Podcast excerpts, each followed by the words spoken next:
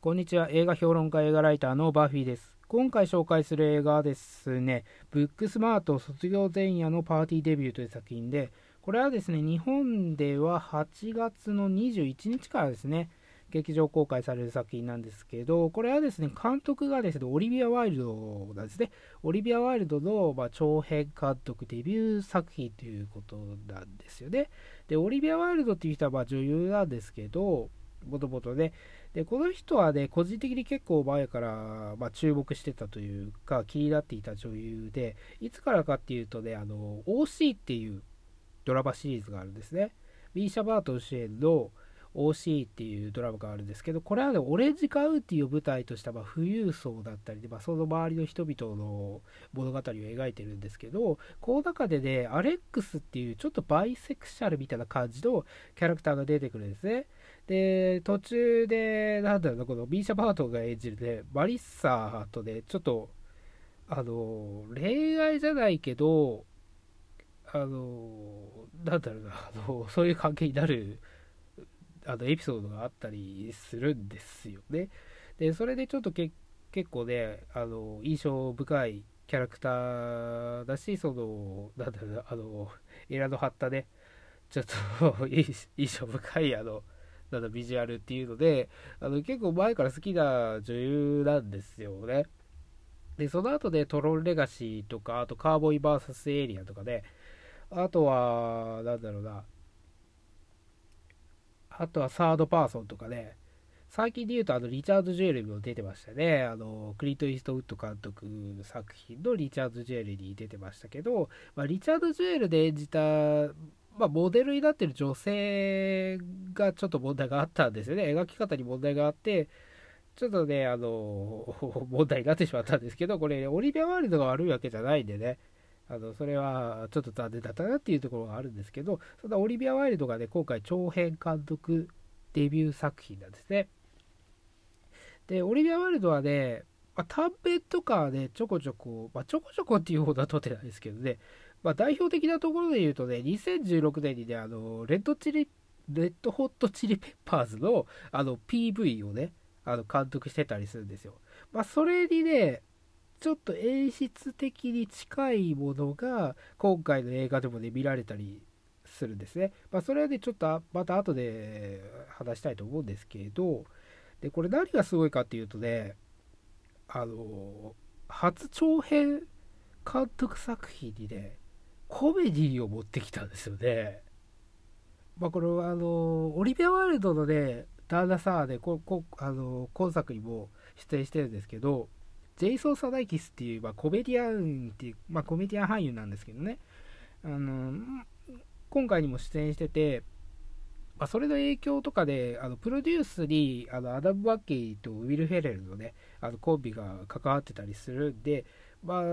資金集めとか、そのスポンサーの関係で、そのコメディ寄りになっていったのかなと思うんですけど、他の、なんだろうな、俳優の長編監督作品の第1作目って、コメディってあんまりないですよね。例えば、ポール・ダノね、あの、リトル・ミス・サンシャインのポール・ダノだったら、あとワ、ワイルド・ライフっていうね、映画を撮ってますし、あとはブラッドリー・クーパーなんかね、レディー・ガガ主演でアーリー・スターター・ジョーっていうのを撮ってますし、ちょっと前だとベン・アフレックがね、 Gone Baby Gone っていうね、まあこれも人間ドラマっていうか、まあ、ちょっと繊細な部分を描いた作品なんですけど、あとは最近で言うと、あのジョナヒルがね、あの mid90s っていう作品をね、えー、 mid90s か、えー、とこれを撮りまして、日本ではもうすぐ公開されるんですけどね。で、そんな感じで、なんだろうな、俳優の初監督作品ってね、結構シリアスっていうか、人間ドラマを撮る傾向が多いんですよね。ただこのオリビア・ワイルドはね、あの、出演してる作品、もちろんコメディもあるんですけど、結構、そのシリアスな作品にも出てますし、なんサスペンスにも出てるんで、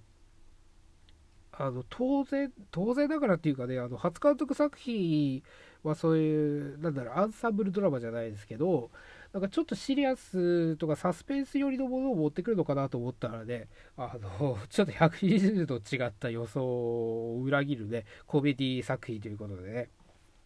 あそこがいきなりちょっとインパクトが強かったなっていう部分があって、まあ、それがねヒットにつながった部分っていうかあの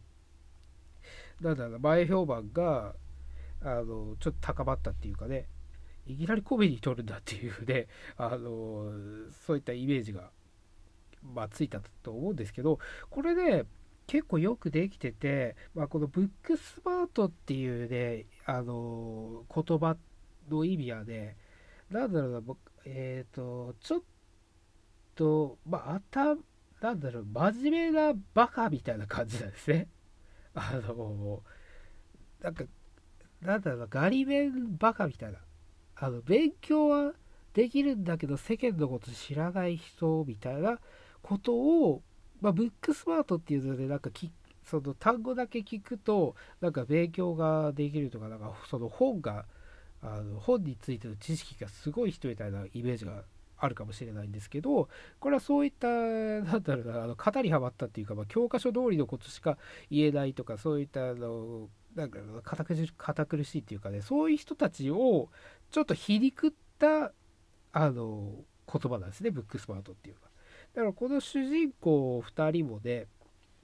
あのまあ、どういった内容かっていうとこの主人公2人はねあのまあガリ弁っていうかあの、まあ、勉強ばっかりしてたんですね、高校時代。で、その周りにはね、そのパーパーティー三昧とかね、まあ、遊びまくってる同級生がいっぱいいるわけなんですよ。で、そういう人たちは、まあ、大人になればね、もうどん底の生活が待ってると。あの高校時代遊びまくった人は、まあ、大人になったらね、あのもう厳しい現実は待ってるだから今のうちだけだよと思ってた思っててで、この2人はね、まあ、見事、その、進学したんですよね。エリート階級というか、まあ、結構名門校に進んだんですよね。で、まあ、私たちはもう勝ち組だみたいなイメージというか、まあ、感覚になってたんだけど、実はそのパーティーとかで遊んでた同級生たちも同じようなレベルの大学に行く人たちが結構いたりしてで卒業式前のね、前日なんですけど、あの、高校時代を、まあ、無駄にしたみたいな、まあ、今まで信じていたものが一瞬にして崩れ去ったみたいな、まあ、そういった、まあ、感覚に襲われまして、で、まあ、1日あるからね、まあ、1日でもう全部取り戻そうと。で、もうパーティー三昧してやろうということで、まあ、その、1日、長い長い、